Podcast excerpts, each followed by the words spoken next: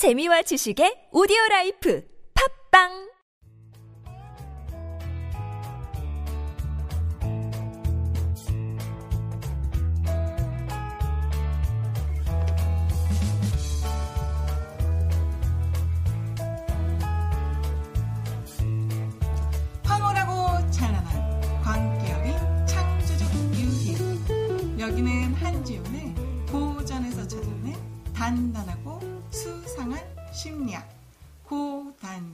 심리학입니다.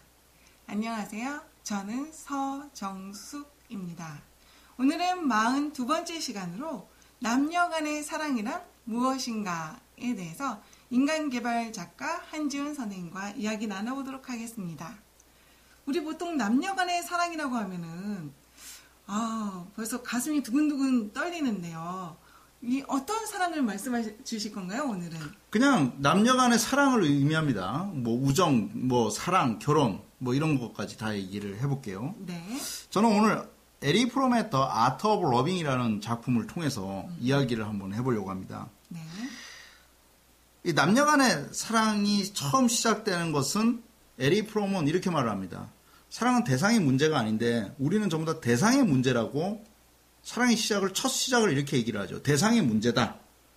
사랑을 대상의 문제다라고 하는 사람들은 이렇게 말하죠. 멋진 이성을 소개시켜줘.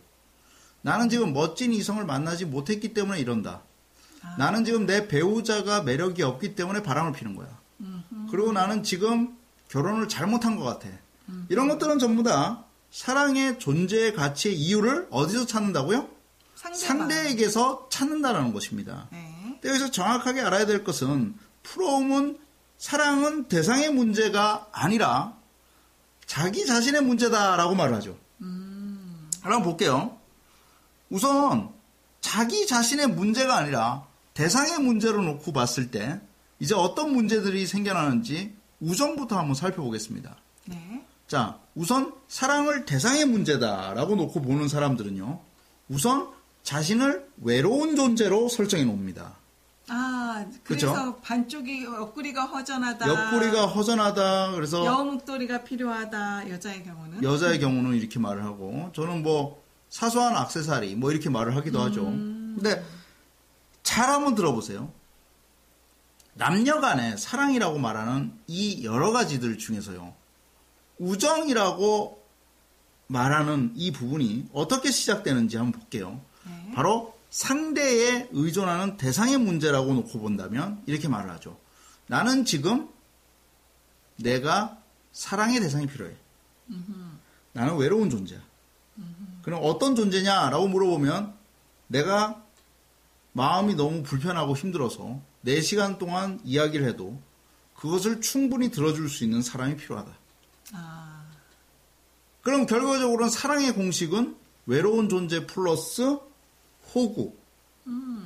4시간 동안 문해아가 될 정도로 그의 이야기를 충분히 들어줄 수 있는 사람. 그쵸? 그것이 뭐요? 왜곡된 우정이죠. 네. 남녀 간의 우정의 시작은 이렇게 시작됩니다. 상대로 내가 사랑의 시작은 대상의 문제야. 이렇게 놓고 봤을 때. 네. 사랑이란 뭐냐? 이렇게 말합니다. 나는 외로운 존재. 그렇기 때문에 호구가 필요해. 우정이 생- 성립됐죠. 아 누군가 나의 이야기 끝까지 들어줄 수 있는 사람이 필요해. 그렇죠. 우정이 피- 성립됐어요. 그게 이성적인 관계에 있어도 친구, 이성 친구다라고 하면은 그 우정의 관계예요. 네. 그럼 그것은 뭐냐면 사랑을 대상의 문제로 놓고 본 거죠. 그럼 이제 내가 저 사람을 사랑할 수 있게 됐어. 그런데 유일무이하게 나와 성관계를 해야 돼라는 계약이 맺어지면 그때부터 사랑이라는 것입니다. 어. 자, 이게 얼마나 거북한 조건의 만남이냐면 내가 그와 같이 해야 되고 겉으로 절대로 남들과 잠자리 했던 이야기를 하면 안 되는 관계가 사랑의 시작이죠. 아 그런가요? 그렇죠. 여기서 이제 사랑을 대상의 문제로 놓고 봤을 때에 일어나는 현상들이에요. 아 예. 세 번째, 이것이 확장됩니다. 그럼 이제 어디로 넘어가면 결혼으로 넘어가죠. 결혼은 다시 우정 플러스 나와 1대1의 성관계를 나만 해야 되는 관계. 거기다가 뭐가 더 들어가죠? 물질적인 지속 가능한 호구가 될 수 있는지 없는지에 대한 검증 절차가 들어가죠. 아, 지속 가능한 호구가 될 수 있는지, 지속 가능하게 내 이야기를 들어줄 수 있는지, 지속 가능하게 돈을 벌어올 수 있는지, 네. 지속 가능하게 영원한 호구로서의 자격이 있는지를 검증합니다. 그 검증이 끝나면 뭐가 되죠? 결혼이 성립됩니다. 이것이 바로 소위 말하는 대상의 사- 사랑의 문제를 대상의 문제로 놓고 봤을 때 일어나는 현상들이죠. 네. 그러면 사랑이라는 것은 뭐냐? 우선 자신에 대한 사랑이 우선적으로 필요하다는 것입니다. 네. 자신을 사랑합니까? 라고 하면은 밥을 많이 먹는 것이 사랑인가요? 아니죠. 그러면 사랑은 무엇입니까? 사랑은 대상의 문제가 아니라 바로 자신에 대한 사랑이 넘쳐날 때 사랑의 태도가 바뀐다라고 말합니다. 사랑은 주는 것이 아니라 아니 받는 것이 아니라 주는 것을 아는 능력이라고 말을 해요. 아, 자, 독립된 존재는 사랑을 줄 수 있습니다. 그렇겠죠. 독립되지 않은 존재는 사랑을 줄 수 없어요. 독립된 존재는 사랑을 줄 수 있어요. 네. 독립되지 않은 존재는 사랑을 줄 수 없어요. 잘 들어보세요. 사랑은 독립된 존재들이 할 수 있는 전유물이에요. 그러네요. 사랑이 독립되지 않은 존재가 할 수 있나요? 할 수는 있겠지요. 받는 사랑이죠. 네. 그래서 맨날 피해 망상에 가까운 이야기를 해야 되죠. 나는 그 사람이 이러이러한 점이 참 부족해서 나는 그 사람이 싫어. 어떻게 오빠는 그런 그런 일을 나에게 할 수 있어? 이것은 뭐죠? 나는 독립되지 않은 존재, 사랑을 대상의 문제로 보고 나에 대한 사랑이 아직 성숙되지 않았다는 증거죠. 프롬은 이렇게 얘기합니다.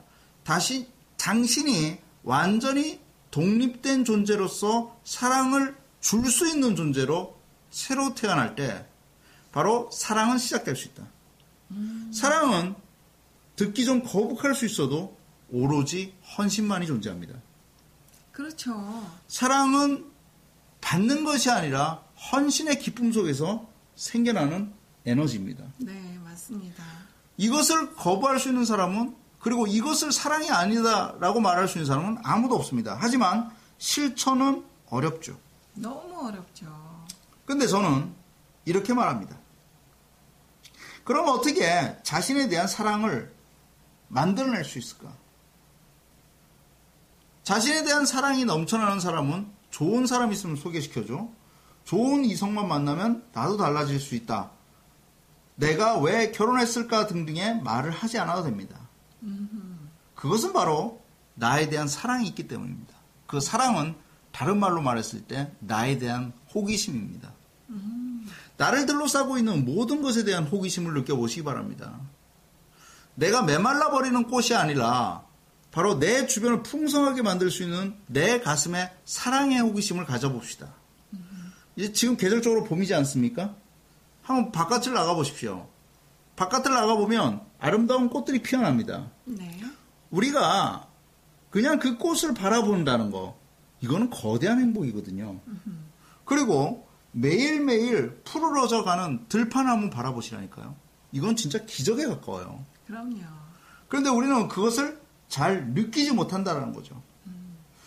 내가 사랑해야 될 주변의 것들은 너무나 많습니다.